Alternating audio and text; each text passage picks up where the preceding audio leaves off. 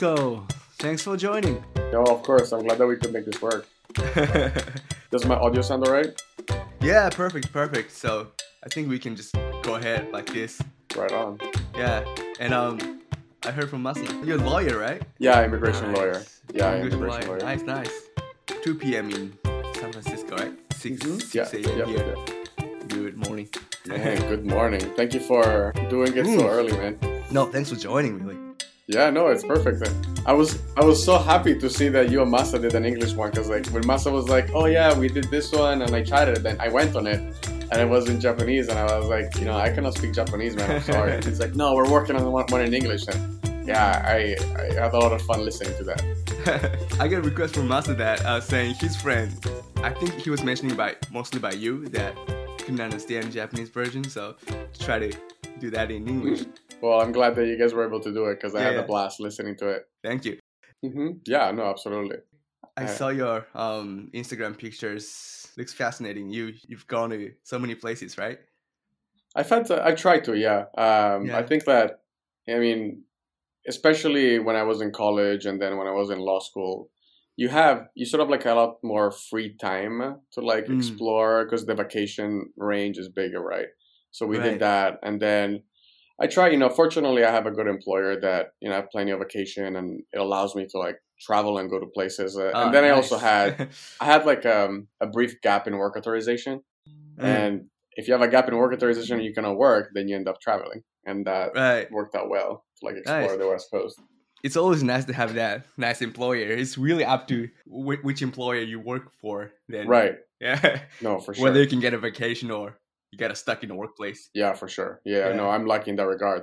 There's a lot of work, so it's still hard to take time off, even if the Mhm. employer is always open to it, because there's so much work. And the last four years has Right. been pretty hard. Um, It's Mm. been harder and harder to get people here, and like things take a lot longer. But it Yeah. worked out. You know, we went through the, the four years, and things are looking better now. You've been working as a lawyer for four years now, or I've been working as a lawyer for this is my sixth year, but I Oh, wow. started practicing immigration at the tail end of the Obama administration, um, Mm, and then the the four years with Trump, things got a little harder. my work hours got a little much longer. Um, I see. But now that we're at the end of that, I do have more hope for Mm, the next four years. nice. So, obviously, you're friend of Masa and Yeah. you guys did outdoor activities together in Hawaii, right? Mostly. hmm Yeah. So Masa and I, uh, uh, Masa came and checked out the apartment. My roommate, one of our roommates, was leaving. Mm, uh, in this amazing apartment uh, uh, in Waikiki. It was at the edge of Waikiki, so not normally where all the tourists go, uh, where the Duke statue is, but sort of like just on the edge of Waikiki, close to Ala Moana. Um, and I found this amazing Mm. uh, apartment, which was amazing for like student standard, where you share the bedroom because you don't have a lot of money, and you live right across the street from one of the best waves, I think, on Oahu, on Oahu's uh, South Shore, which is Ala Moana Bowls. Um, and my other roommates were not really into surfing and uh, as soon as masa moved in it's just like you could see it from the beginning that he was outdoor oriented you know wanting to learn how to surf uh, surf good um, Mm. and he wasn't afraid Mm. you know uh, of putting himself in the Okay. game and just like getting into the water so it was uh, it was very good timing uh, that he came and lived with us Mm. because that's when I also tried to pick up, you know, step up my surfing a notch because it was no longer Mhm. those like longboard mushy waves. You know, we were looking for steeper drops and shallower water on reef. Mm. So it was, Right. uh, and we pushed each other. It was great. They're going almost every day surfing, and then from there, and then from then Wow. on, like you know, Mm. Hawaii is this amazing playground if you like the outdoors. You have mountain, tons of hikes uh, with like on ridges and waterfalls. Uh, and Masa really pushed me on those Mm. because I have uh, such a fear of heights. Um, I am, I Oh, yeah, really? I, I was at the time like especially I was not a good cl- rock climber. Uh, never done rock climbing before. Uh, he had a Mm. little bit of experience, um, but he was. I mean, I was amazed. I mean, he was fearless. Uh, we used to call him like a Japanese monkey sometimes because he would just go on ridges super steep and like fearlessly Uh. just like climb on top of them. I was literally like grabbing with both Mm. hands and feet and like crawling up, and he was literally just like running up. It was insane to watch him. and it was good to have him because he definitely pushed my boundaries, which is something that made us go on like cooler and Mm. cooler hikes for sure. I see, I see. So you guys did the um, surfings and climbings together, and what else did you do? We did uh, a lot of partying also because it was our college years. Uh, so we there was a, there were a lot of uh, uh, sake nights involved uh, with. Uh, we used to make. I, see. mean, Hawaii has amazing uh, um, fish, amazing seafood. So we used to have like nights where we make uh, Mm, ahi tuna. We used to have uh, our favorite brands of sake that he would choose. Um, so a lot of Okay. cooking at the house, uh, um, surfing, hiking. uh, mm. Uh, also, a little bit of camping. Uh, I haven't done a ton of camping Yeah. with Masa, but the trips that we did go camping on were really good. So uh, I was thinking about it like right before um, you know our call. We went to a place called Chinaman's Hat. What? Uh, it's a small. It's called Chinaman's Hat. Chinaman's Hat. It's um, Hmm. mhm, yeah. It's a very. It's a small like rock formation. You can call it like a very tiny island uh, Mm, on the east shore of Oahu. Uh, it's Okay. called Chinaman's Hat because of its shape. And I remember just, you know, I saw it when we were driving. We were coming back from the North Shore and I saw it. And I know that people go there with kayaks uh, Mm. and then during the day hike up to the top of the hat and then come down. There's some space for like jumping from the rocks and whatnot. mm, But I thought, like, how cool would it be to just sleep there? Mm. You know, you put everything on a kayak or on a surfboard, like a tent and whatnot. Uh, you put it in a dry bag, which when you're in college there was trash bags. Uh, you put everything in a trash bag, and then we go there with a group of people. Mm. You know, we have a bonfire, and for for a night we are the only people on that island. Like, how cool would it be? Um, and so it just worked out that a Mm. ton of people joined us. Um, Mm. It was, um, I think, a group of eight. We had uh, one kayak and three longboards, uh, three longboard surfboards. Mm, And so we just started going back and forth. I mean, we were shuttling people with the kayak. We were bringing stuff um, on uh, on the surfboards, mm. and we had the blast. Like for a night, we had our own private island. We found out the morning after that it was not allowed. Um, one of the one of the lifeguards came and like told one of our friends that it was not allowed. There were no signs, Mm. um, so you know, not much that we could do, but uh, Right. but it was really, but it was great. Um, and Masa was the the master barbecue that night, so we brought um, we brought the the grid that's in our oven, you know, the oven grid. Uh, so we brought one of those, and then we I think we just used like fire that Mm. was there on the Chinaman's hat. Mm. We made the little fire, and then with the rocks, we just did a little sort of like cooking uh, cooking plane. Mm. And Masa had like this amazing Japanese barbecue sauce. It was re- it was really good, Mm. and uh, he was the chef for the night. And there is still like a picture to this day of me just like looking over Masa's shoulder as he's cooking uh, the kobe meat with his Japanese barbecue sauce. I see. Japanese barbecue sauce. I kind of wonder what that is.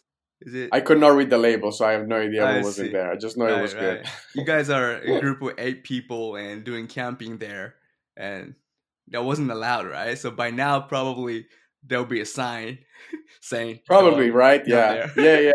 I mean, it's fair. Like you know, they wanted to make sure that you know no one leaves trash on the island. I mean, we cleaned it up really good before we left, Mm. but it was just like ama- It was like amazing to. I mean, during the night it was really windy. It got Yeah. extremely windy, and there was not much place to protect yourself. So it was a rough night. But the morning it cleared out, and it was just like gorgeous.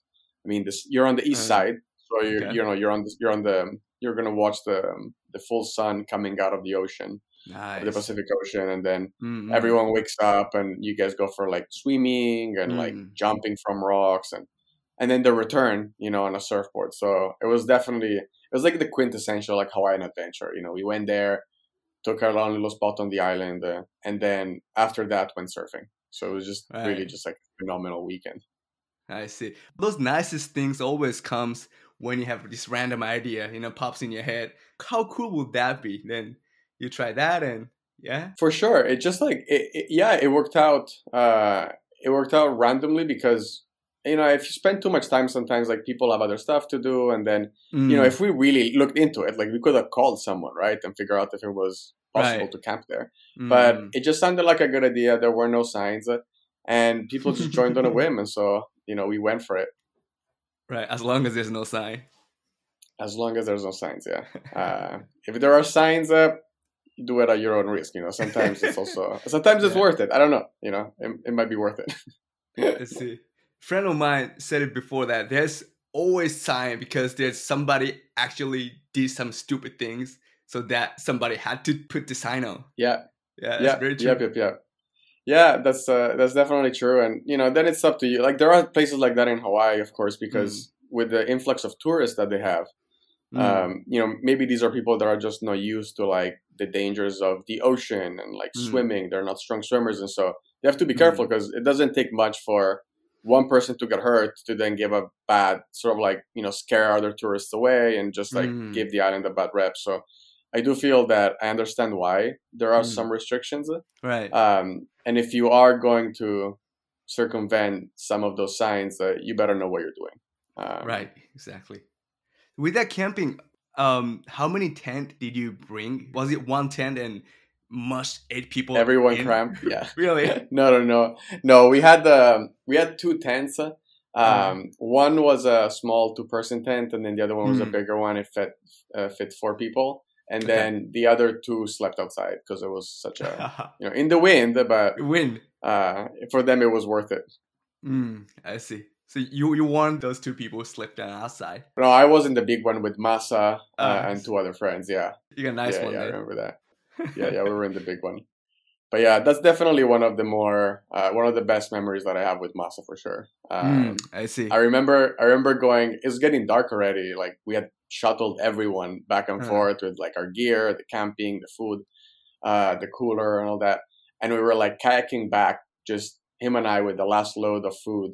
Uh, and it Mm. was just like so peaceful. You know, the wind hadn't picked up yet, and it was just me and him just Mm. kayaking, and so much fun, so magical. And the stars, of course, like the star show is amazing in Hawaii. Awesome. So how long was the um distance? How far did you have to kayak to that place? Not not much. I would say it was like three three hundred meters, four hundred meters at the most. Oh, So it wasn't that bad. but kayaking yeah. back and forth. That's fun thing. Yeah, it was just like yeah, it's one of those things that is you know we never we didn't know what was gonna happen. We didn't know. I had Mm. never been on Chinaman's Hat, so I didn't know what I was gonna find. Like, is it gonna be you know full of shrubs? Is it gonna be all rocks? Like Mm-mm. at the end, it was basically all rocks at the bottom, um, which made for an interesting night uh, Mm. sleeping on the hard rock. Because I mean, back in now, I have my you know my backpacking gear with a nice pad and all that because I have a job and I can afford it. But before, it was tent from Walmart that Mm. was passed down from roommate to roommate to roommate. Right, right. Um, a sleeping bag uh, that was Mm. again passed down from roommate to roommate to roommate and that's it like that's what we had that was our uh, camping experience Mm. and then the oven grid where you normally put your tray with the cookies but you're gonna cook meat on it right. like- that's what we had I see. So it was definitely Masa that influenced you in a way. oh for sure he pushed me Mm. yeah he pushed me a lot um and again like it's sort of like we we're just feeding off each other just because we were both like super busy with work with school Right. uh, i mean we all Mm. you know we, we were both good students so studying we you know that's something that we had to do but it's also like you know we were like okay like what are we doing next weekend and he Mm. would like pitch some hikes and i would pitch my hikes uh, and we had this website where like we were able to uh, look at all the different hikes and see which one we wanted to do based on difficulty and whatnot Right. um, I think where he really pushed me was going in terrain that was a lot steeper um, than what I was comfortable with. That was the Mm. main thing. I would have, I wouldn't have done certain ridge hikes if it weren't for him. I see. And doesn't have to be with Masa, but um, I've seen some of your pictures in Instagram, and you've gone so many different places, and they're beautiful. Can you tell me one particular trip you felt that it was really memorable in Mhm, terms of yeah. outdoors? Uh, there's a number of them, but if I have to choose Mm. one that just like is so distinct because of the magnitude uh, of like how beautiful and gorgeous and raw it was, it must be Alaska. Um, Alaska. So visiting, visiting and backpacking in Alaska was a phenomenal experience. We went Mm. to. Uh, it was during the time that I had this gap in work authorization. Mm, mm, Um, so I didn't get selected uh, in the work visa lottery. So I basically had to continue studying. I went back to school, uh, Okay. but I had this gap in work Mm. authorization uh, from when I had to stop working and then go back to school. So Mm. this doesn't happen that often, but um, that you have all of a sudden like three to four months to play around. Wow. Um, That's a long time. just like just like no obligations, uh, three to four months. Mm. Uh, you know, I was probably like 24 at the time. Yeah, I was Mm. 24 years old or 25. Um, so fortunately, I had just uh, I'd been one year out of law school, um, and I Mm. had a friend that that was a law clerk in one of the courts in Anchorage, Alaska, and so he he invited me over, um, and I went to visit, and he was also um, he wasn't an avid backpacker before. Um, He went to Alaska, uh, but after living there for over a year, he's sort of like you just get into the outdoors there. Um, Mm. there's not i mean it there's a lot of outdoor activities but they're all outdoors it's all about nature and exploring and True. skiing backpacking and whatnot so i went to Mm. visit him and we did a phenomenal uh, backpacking trip and the main thing the main difference from all the other trips that i've done before is that Mm. we had to carry bear mace because What's bear mace? bear mace uh, it's uh, you know what mace is um, it's the pepper spray that you can use for self-defense uh, Oh, sometimes it's like uh, a bear spray things. Exact. So it's basically the way that you can Mm. imagine. Sometimes you see police officers have it, Mm. Uh, or some people carry it for self defense. It's like a spray. It's a pepper spray. Um, so one of the most common items that they use in tools that they use in Alaska when you go hiking, backpacking, Right. in Mm. case a bear attacks you. Right. is uh, mace for bears. Um, so you, you can imagine Mm. it, it's a canister like 15 centimeters um, Mm. tall. Um, it's look almost looks like a deodorant can, Right. uh, right. but but instead it has like a little trigger and it Mm. sprays uh, pretty far out. They Right. say I think they said like 10 meters more or less. Uh, it sprays Mm. this this liquid uh, that is supposed to um, hurt the bear and the bear runs right. away. Yeah. I've seen what that is, but didn't know the name of it in English. So. Yeah. yeah. yeah, yeah, bear mace. Uh, so some people, some people carry that. Yeah, we had to carry Mm. bear mace. Uh, some others Mm. carry guns. Um, I the the more effective one was just having a little bell on your backpack. Mm. Uh, you know, bears are not out to hunt you. Um, Right.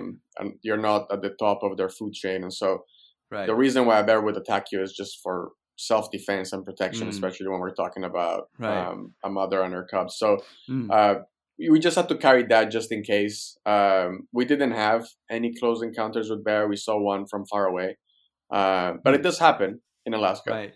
Um, we went through this pass called Crow Pass. Um, overall, it was a 23 uh, mile loop, um, which I guess Mm. in kilometers is uh, like 33, 34 kilometers Mm-mm. more or less.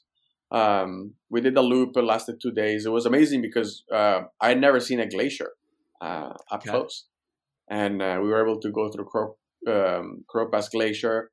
You're at the foot of like this amazing ice formation that you Mm. just like.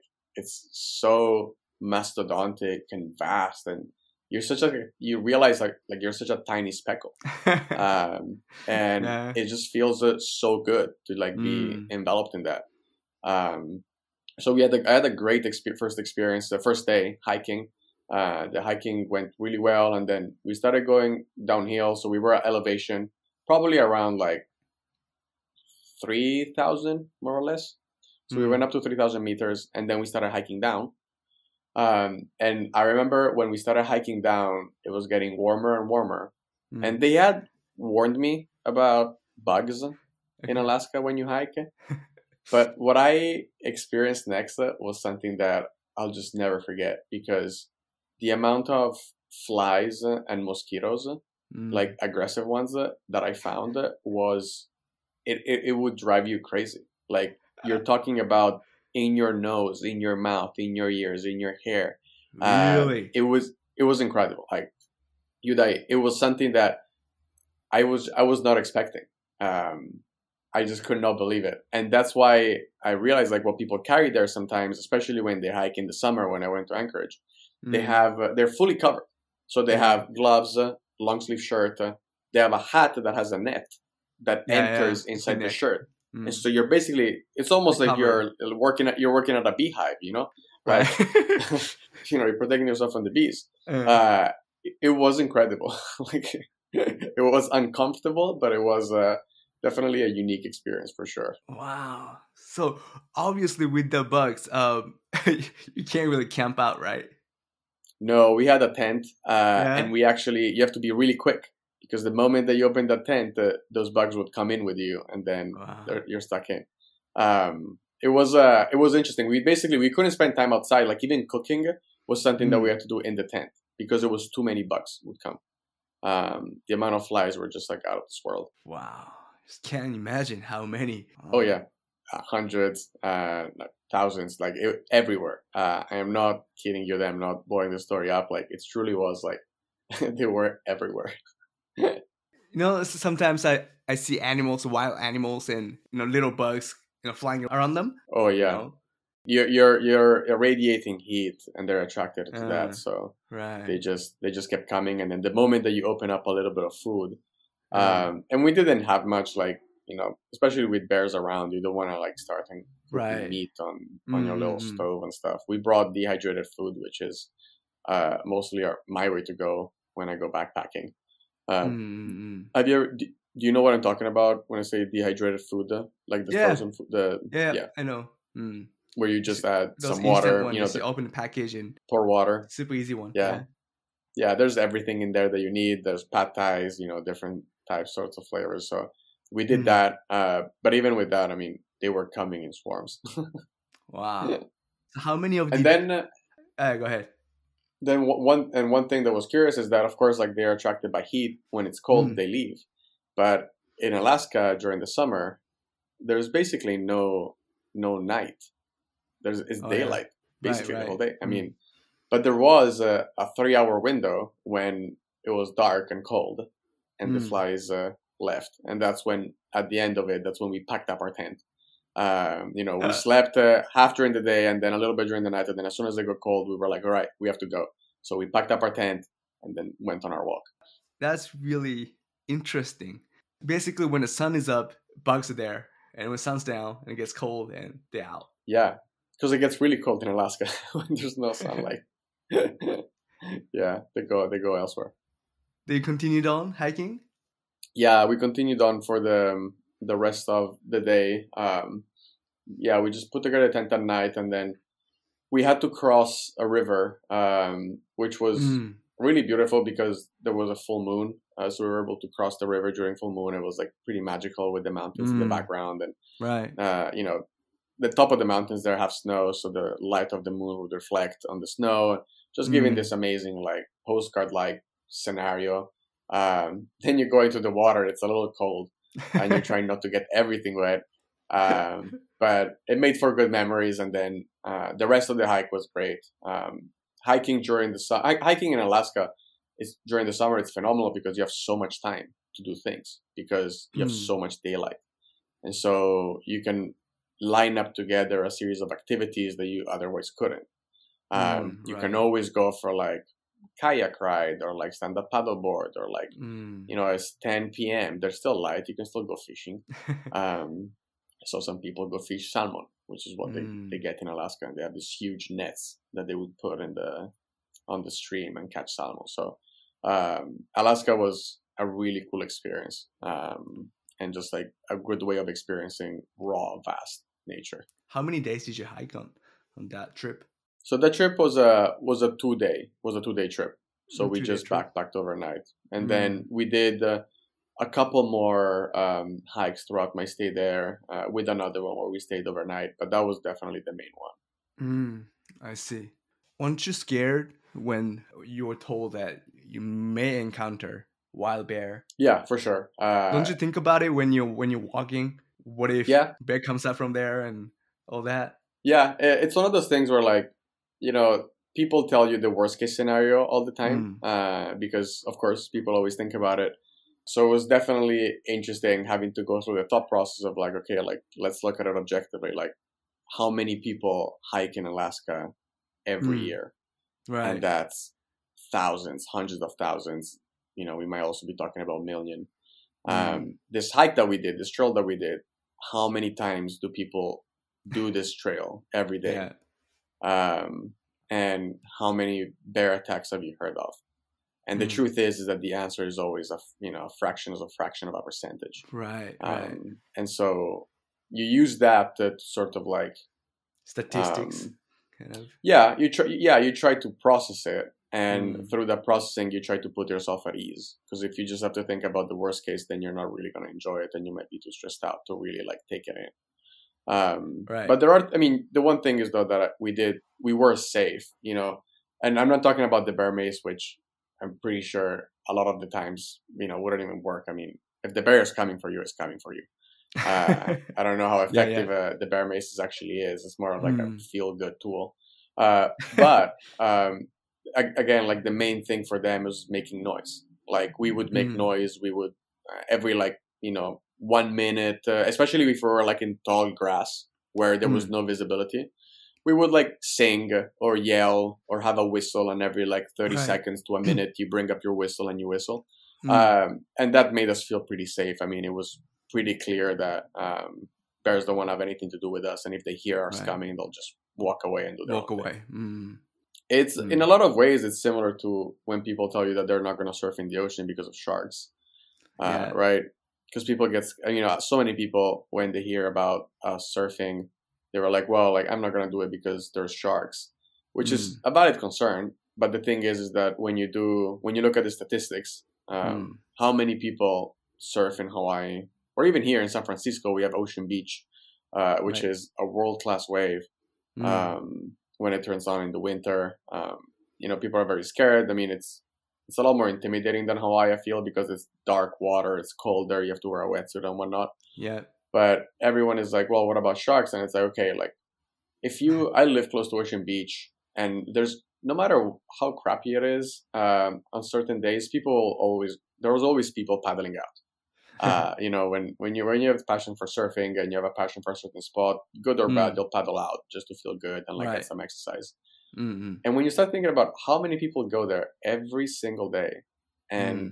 how long like shark viewings, let alone shark attacks, are, Mm. if you look at the statistics and we want to be extremely scientific about it, you might start realizing, oh, actually, maybe driving down Highway 5 to Los Angeles is actually more dangerous than than surfing in the water. You know, than surfing at Ocean Beach. right. Uh, but you know, driving is something that people do often and they're Mm. comfortable with it. Surfing is a little bit more.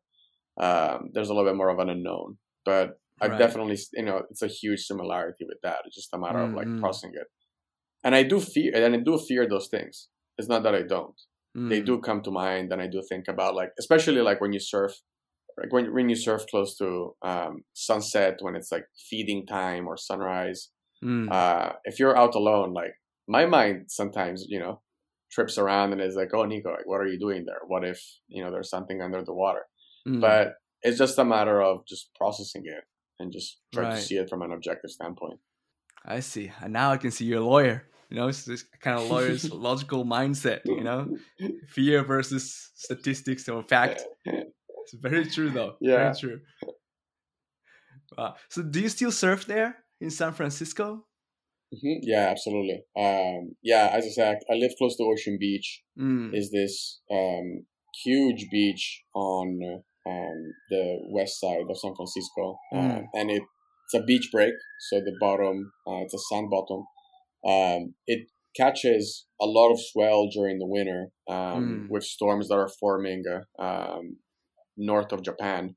Uh, Yeah. There's huge storms that form there and send swell that hit Hawaii first and then come over to California. Mm. And it, it can get big. I mean, there's definitely days where I don't paddle out because Right. I'm not a good surfer by any means. Uh, I'm more of like recreational, but Mm. it does, there's, fortunately, it does have a bit of everything. You know, you're going to have the day when it's beyond uh, what you feel comfortable with. And then there's days Mm. where, you know, you might have to push yourself a bit. It's a hard Mm. paddle out. You know, it's not a Mhm. place, some places where there's reef, you know, the reef is there. So meaning the reef doesn't move. And so Mm. the waves are going to break pretty much in the same spot because they're going to hit the reef and they're going to break pretty much in the same spot. Mm, Um, mm, because mm, the waves are, you know, the energy that flows in the water when it hits land, um, if it's reef, it doesn't move. And so the, the, the wave, the energy is going to feel the reef in the same spot. And so the mm. wave, Right. it might change in size, but in general, you know where it's going to break.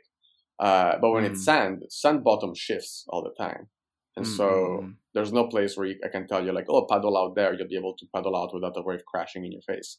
Um, Mm. When it's a beach break, the waves are breaking all over, so it's just a matter of it's a workout to just punch Right. through it somehow and then make it Mm, mm. outside.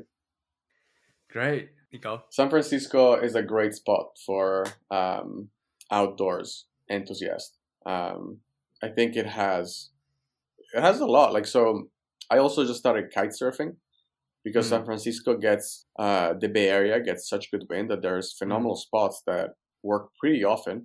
Uh, so you can take advantage of the onshore winds uh, when you kite surf. Um, when it's offshore during the winter, you have surfing.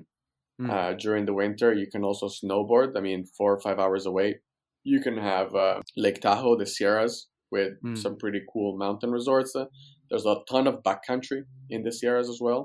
Mm. Um, you have redwood forests, uh, both uh, to the north and to the south of San Francisco, where you can go backpacking. Mm. Um, there's trails on the beach, the Lost Coast Trail that I haven't done yet, the north of San Francisco, where for a couple days you just hike on the beach the whole time. wow. Um, it's uh, if you're into the outdoors, it truly is a phenomenal spot, and it's a city.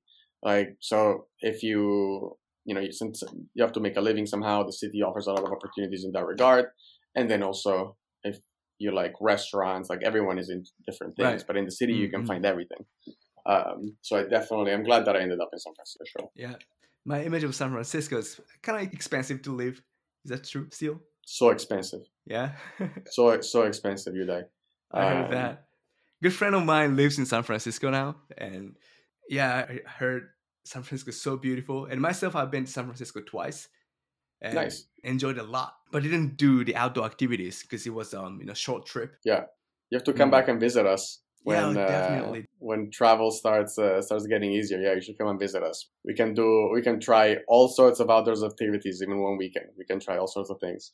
That'd be so much fun. But yeah, to give you an idea of the Mm. of the costs, uh, uh, I've lived in my current apartment for this is my fifth year. Uh, it's a two bedroom and the rent is thirty two hundred dollars. Thirty two hundred dollars per month, right? Yeah, per month. Yeah. Wow. Serious. Yeah, and it's not even like I mean I have like a good deal for the city. You know, there's people that pay more, so it's definitely expensive, but it does offer you a lot, and this is why we're here. I th- yeah, and you're a lawyer too. You can make a living. I think thirty two hundred US dollars is worth a more than um, regular Japanese salaryman's monthly salary. no, so thirty two hundred is um three thousand two hundred. So that's the abbreviated version. So let me tell you in Yeah. Japanese yen. I think it should be around three hundred and fifty thousand. Yeah, Japanese yen. Yeah. Really? Is that a monthly salary in Japan? Yeah. I mean, for average. Yeah. I mean, actually, that, that's that's true. I mean, if you look at the rest of the U.S., mm, That makes sense. Yeah. It's great. I mean, a, a bigger percentage of your paycheck goes to pay rent here. right. Fortu- fortunately, the waves are free. Uh, the wind is free, so you don't have to pay for that. Uh, uh, uh. Right. And uh, another thing, speaking of Japan though, um, I heard that you're planning on doing um travel in Japan. Yeah, I have like this idea of. So I I Uh, went to Japan two years ago. Um, I went there. My mom turned sixty, and so I organized a trip for her in Japan. oh, nice! We spent nine days in Japan, and I fell in love with it. Like I fell in love with the food, uh, just like Mm, the culture, the aesthetics of it were just like so beautiful, and the diversity. Because like you know, Japan is big, but it's not humongous. Like it's not like the U.S. or anything. But within its land, it has so much diversity in terms of scenery, uh, and so Mm. I thought like, man, how cool would it be? And I know that Masa is basically, I mean, it's from Okinawa, uh, and Okinawa is at the south, southernmost tip, where it basically reminds it reminds Masa of Hawaii, and I saw pictures, so it reminds of Hawaii. right. But then you Mhm, also have mountain regions where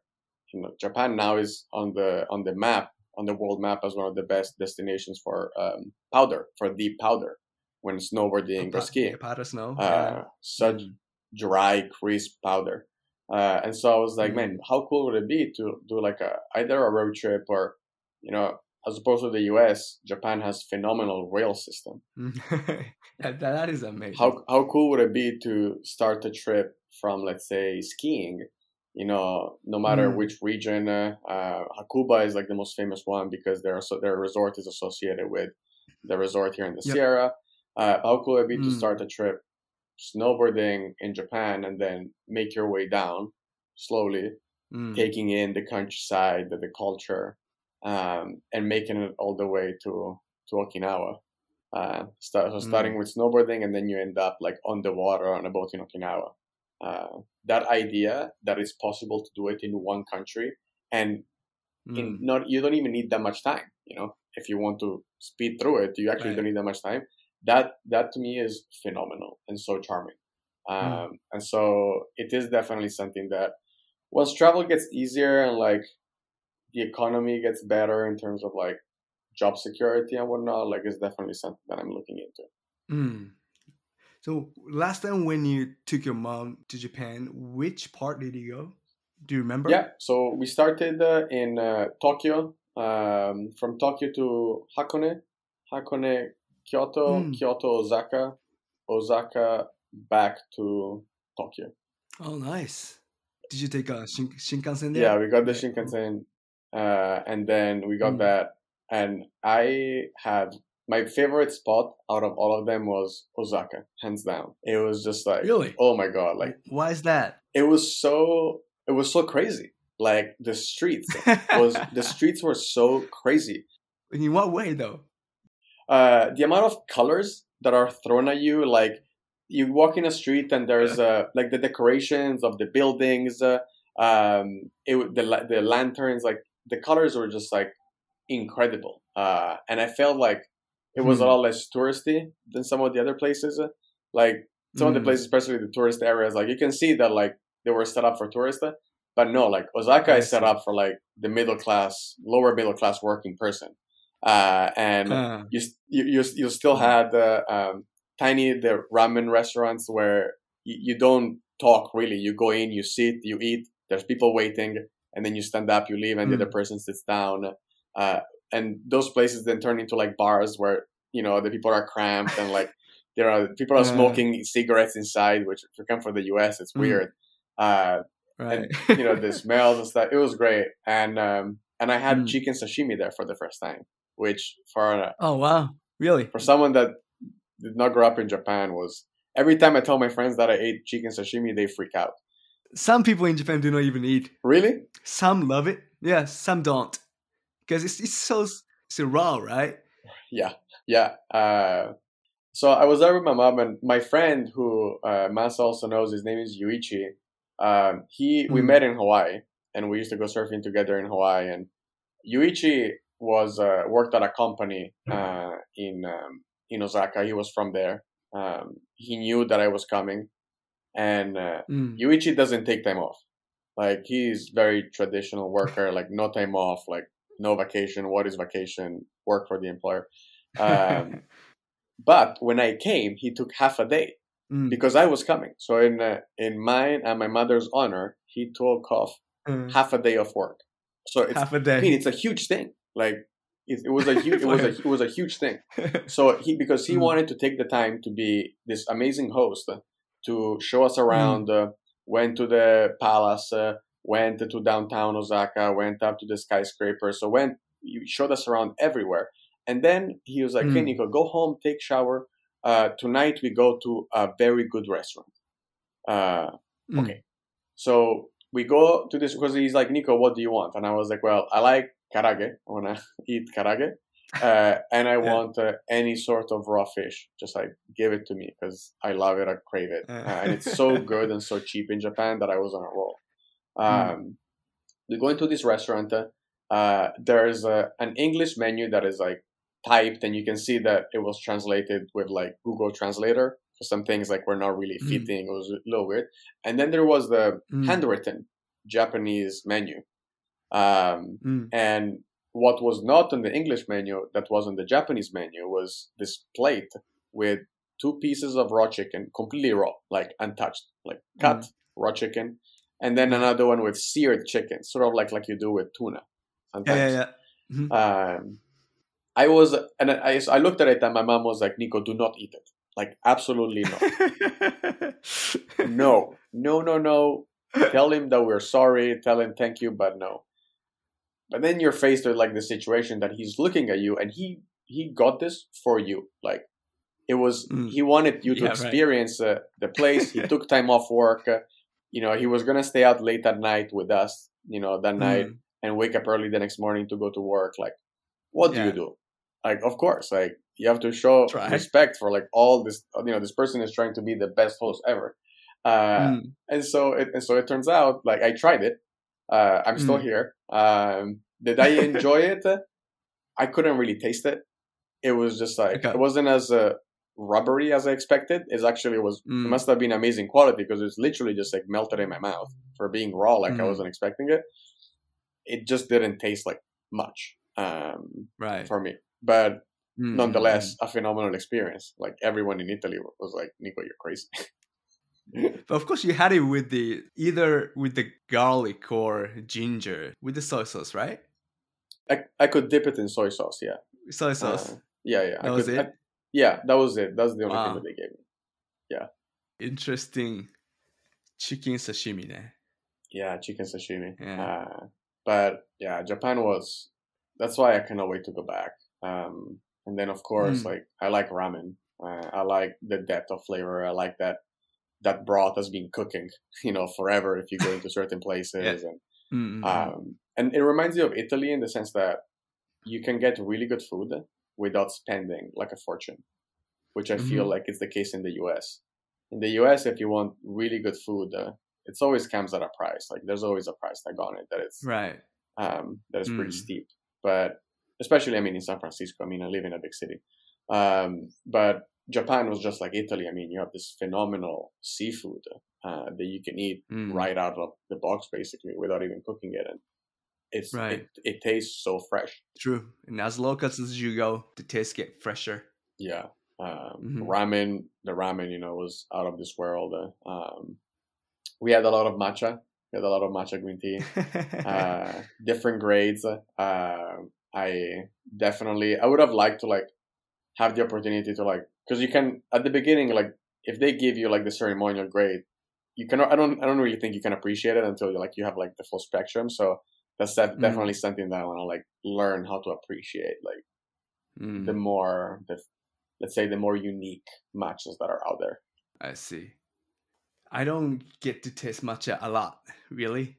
It's I think it's more for um tourists or some people who has really traditional background. Yeah, so it's not something that would be that you would have like on, that a lot of younger people have um in the, on a daily basis. I don't believe so.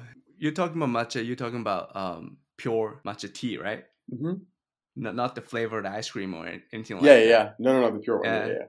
Mm, we don't normally have pure matcha unless you are in a special occasion. That's interesting. But yeah, it's they're they're, they're good. That's interesting because, Mm. like, for as a tourist, I mean, when you go to Japan, you feel like you have to try it, you know, and you have to taste it. Yeah, it's uh, definitely one of the things that you have to try though. But actually, people in Japan do not have it as often, although Yeah. they're good. That's, I mean, that that's really interesting to know. I'm sure, like, if I think about it, there might be some things that. Um, try to think if there's the same thing that in Italy that when people go to Mm. Italy they have, uh, but Italians don't really have on the regular. Um, one of the things that it's really common here in the U.S. is to have like a latte or a cappuccino, like in the middle of the day. Mm, And this is something that you will never ever see in Italy. really? No one has a cappuccino except for breakfast. Uh, they'll have a coffee over the day. Yeah, after lunch you have a coffee. Uh, After dinner you have you know the, the shot of espresso, but you will not. You're not gonna have uh, the cappuccino or the coffee with milk. Um, but Huh, over here it's didn't know something It's, it's for morning things. Exactly yeah, um, which is more of a. I think it's more like custom than like you know give a Yeah, yeah. a reason for it. Mm. Have you ever been to the mountains uh, um, in Japan where you can do some like snow sport, uh, like skiing, snowboarding, or even just like snowshoeing? Yeah, sure. Um, around in um, Kansai area though, but um, there's a lot of ski places, different sizes. If it's in Kansai, there's a place called Grand Snow Okuibuki, which is in northern part of Shiga prefecture next to Kyoto. Has um, I think that's the biggest skiing resort area within Kansai region, and it has um course for beginners to to the expert levels. hmm Mm, I think you can go definitely go there, but when you're talking about pure powder snow, you should go to places like Nagano or Hokkaido. Yeah, I'm. I'm so. I'm so looking forward to it. It definitely come around if the situation gets better and when you can travel like it For used sure. to. Yeah, Yeah. and uh, I mean, we would be excited to have you here as well. I mean, the the skiing over here, maybe the powder is not as um, light and fluffy as uh, you can have it in Mm. Japan, at least in California. Um, So Mm. here in the Sierra, they call it Sierra cement, um, and this is because the a lot of the storms uh, um, that basically land in the Sierra are storms that arrive from the Pacific Ocean. They're full of Mm, moisture because they pick up so much Right. moisture from the Pacific, Mm, and then they they're still full of moisture when they release because the Sierras are so close to the coast to the Yeah. ocean. Uh, and so the powder here is definitely a little bit heavier. You can still have tons of fun, still Mm. a phenomenal spot, but it's definitely not the dry powder that you can find in Montana, where Masa lived Mm. for a while, uh, or the one that I've heard you can find in uh, Hakuba. Yeah, yeah. Yeah, Mm, yeah. yeah, definitely come around if you get a chance to. I can't wait, Yudai. I'm telling you. Hopefully, I was able to give some insight about the opportunities that San Francisco offers. You know, if someone comes to visit, yeah, I mean, it was great chatting with you. I'm, I am really looking forward to you visiting here in California, San Francisco, and then and then me heading over to Japan. So we Absolutely. can we can explore a little bit. yeah, it'll be so much fun that we meet online and be able to meet in person to enjoy um those activities together. Right? so Yeah. amazing. Yeah. Thanks to Masa. I know, right? Connecting Thanks, to Tomasa, for connecting us. Absolutely. Yeah. Um, and then one more thing. Uh, have you ever Hmm. heard of the John Muir Trail? No. So, John so let me tell you, is this phenomenal hike. Oh, I got um, it now. It starts in um Yosemite Valley and then goes over to Mount Whitney. Um, a lot of people take a couple weeks to do it. Um, And uh, I have one of my really close friends here. Uh, his name is Jake, and he he is like the real deal when it comes to backpacking. Um, Mm. He does lightweight backpacking. Like all his gear is like you just strip it to the bare bone, super lightweight. You know, Mm. calculated food, uh, weigh it, and all that. Um, and if you ever want to chat with him uh, and bring him on the podcast uh, to tell you about that, I think that would be a great addition because he does have like he is the real deal. I am like I am like a weekender, you know, like, and I just have fun with a limited amount of time. He does what not many do. Um, so uh, if you want him on the I podcast, see. just shoot me a message. I'll just like Masa did. I'll get you guys hooked up, Uh. and I'm sure he'll be happy to come and chat with you. That'd be great. So he's the um, extreme professional He is uh, on another level. I guarantee. the level. yeah, yeah, yeah. I went. On, I went with him on a couple. Sometimes we went. We went climbing a couple times together, and Mm. we went on a couple of backpacking trips together as well.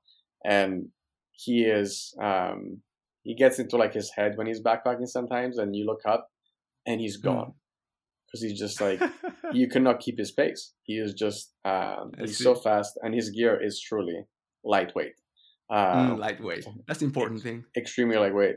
His uh, Mm. the the pole, so the the walking poles that he uses turn into the poles for this the structure of the tent, and uh, Oh, really? the actual cut yeah the actual tent cover is almost like a fly that you put underneath on normal normal occasions uh, and Uh-huh. it truly you know it comes down to like you can fit it in a wallet almost um wow. yeah yeah um and the food is he knows how to like measure food like everything will be rationed and measured for the day it's pretty cool to talk to him about Yeah, that was so cool. yeah absolutely Sounds like another level for sure. yeah Walking pole turns into a tent pole. That's something that I've never heard of. Is he sponsored?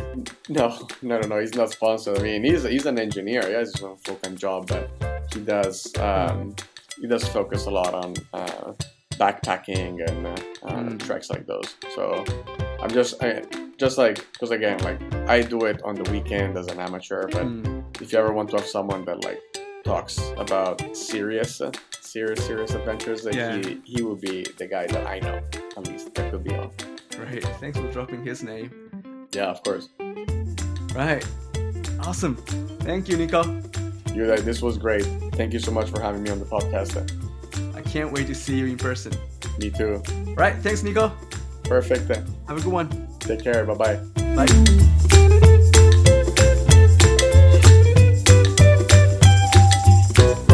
Thanks for listening, everyone. If you have any camping story that you would like to share, or you want to be on my show, send me an email at contact at tgt-podcast.com.